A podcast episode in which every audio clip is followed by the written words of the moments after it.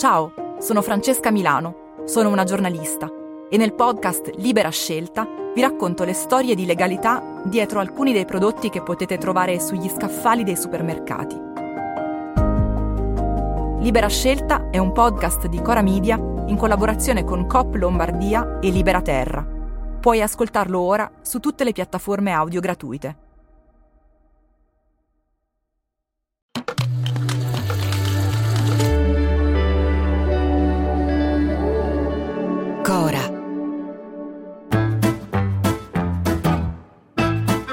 Sono Luca Bizzarri, questo è un podcast di Cora Media e si chiama Non hanno un amico. Come sono rassicuranti i cattivi. Com'è bello poter dire quello che ha detto il nostro Presidente del Consiglio qualche giorno fa. Ma guardiamoci negli occhi. Ma davvero voi pensate che noi lasciamo morire le persone? Vi chiedo, ma guardandovi negli occhi, se qualcuno di voi pensa che il governo italiano potesse salvare 60 persone, tra cui un bambino di circa 3 anni, il cui cadavere noi scopriamo oggi, e non lo ha fatto. Certo che no, mi viene da rispondere. Anche perché noi non siamo da quella parte lì, quella dei cattivi. Siamo dall'altra. E siamo in una parte del mondo in cui distinguere gli uni dagli altri, i buoni dai cattivi, è decisamente più semplice perché non corriamo particolari rischi, non li corrono le persone che amiamo. Noi non abbiamo a che fare giornalmente con la fame, per esempio, o con la paura di essere uccisi, o che qualcuno che amiamo venga ucciso o stuprato o semplicemente sparisca. Un giorno, mentre per motivi che qui è lungo spiegare stavo passando del tempo a Caracas, in Venezuela, un amico venezuelano mi raccontò di aver appena menato un bambino di 8 anni che con un coltello stava per rapinare i passeggeri di un autobus, lasciando stare il concetto di autobus a Caracas, in cui lui era salito, e alla fine di essere scappato lui perché gli occupanti dell'autobus lo volevano linciare per aver menato il bambino che li stava rapinando. Ecco, alla fine di quel racconto capì che a un certo punto in una società può arrivare un blackout che riduce tutto a buio, e nel buio è complicato distinguere le forme del bene e del male, di me e dell'altro, è quasi impossibile. Così, dopo l'incidente di Cutro, incidente, dopo la tragedia, dopo i 70 che si vanno a sommare alle migliaia di morti per attraversare il Mediterraneo, i cattivi ci sono, li abbiamo trovati subito. Sono gli scafisti, i mercanti di morte. Ecco fatto. E nel Bignami della politica, l'unico libro letto dai nostri rappresentanti, il teorema è chiaro. Per eliminare il problema bisogna eliminare gli scafisti. Gli scafisti decidono di sbarcare in un luogo ritenuto più sicuro e di notte. Tutto il resto sono complicazioni che allontanano. Il rimedio è semplice.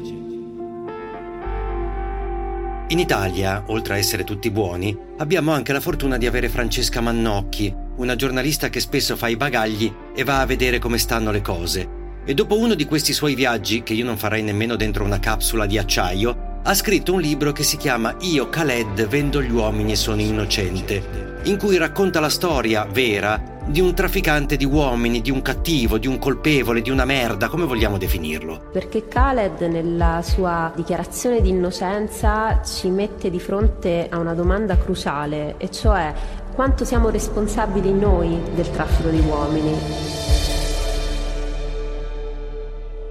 Poi però leggi la sua storia, la storia di Khaled, e lontanissimo dall'idea di giustificare i suoi comportamenti, cominci però a comprenderli, cominci a capire che quella divisione, quel muro che mettiamo tra buoni e cattivi, è un muro che si sgretola in un attimo, che i ruoli si confondono, che una parte del diventare adulti è quella in cui si comincia a comprendere la differenza tra giustificazione e causazione. Khaled agisce all'interno di una struttura con regole e contesti che per noi apparirebbero incomprensibili, se non addirittura mostruosi, direttamente in partenza. E giudicarlo partendo da noi, senza partire da lui, diventa un esercizio infantile, utile solo a creare un uomo nero da chiudere in un armadio per farci fare sogni tranquilli. Ma la realtà non è quella, non è quella che piace a noi sia che la vediamo di fianco a Salvini. Per gli immigrati clandestini è finita la pacchia. Sia che stiamo nella stessa gradinata di Ellie Schlein. Le persone che partono fuggono da qualcosa, fuggono da guerre, da discriminazioni, da torture.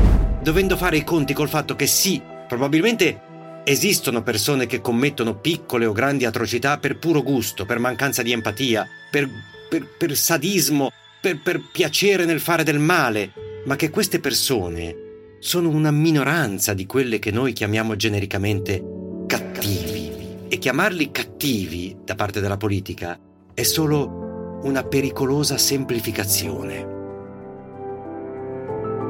Durante il processo a Donato Bilancia, il serial killer genovese, la perizia psichiatrica fu affidata a Romolo Rossi, padre della psichiatria italiana che io ho avuto la fortuna di conoscere.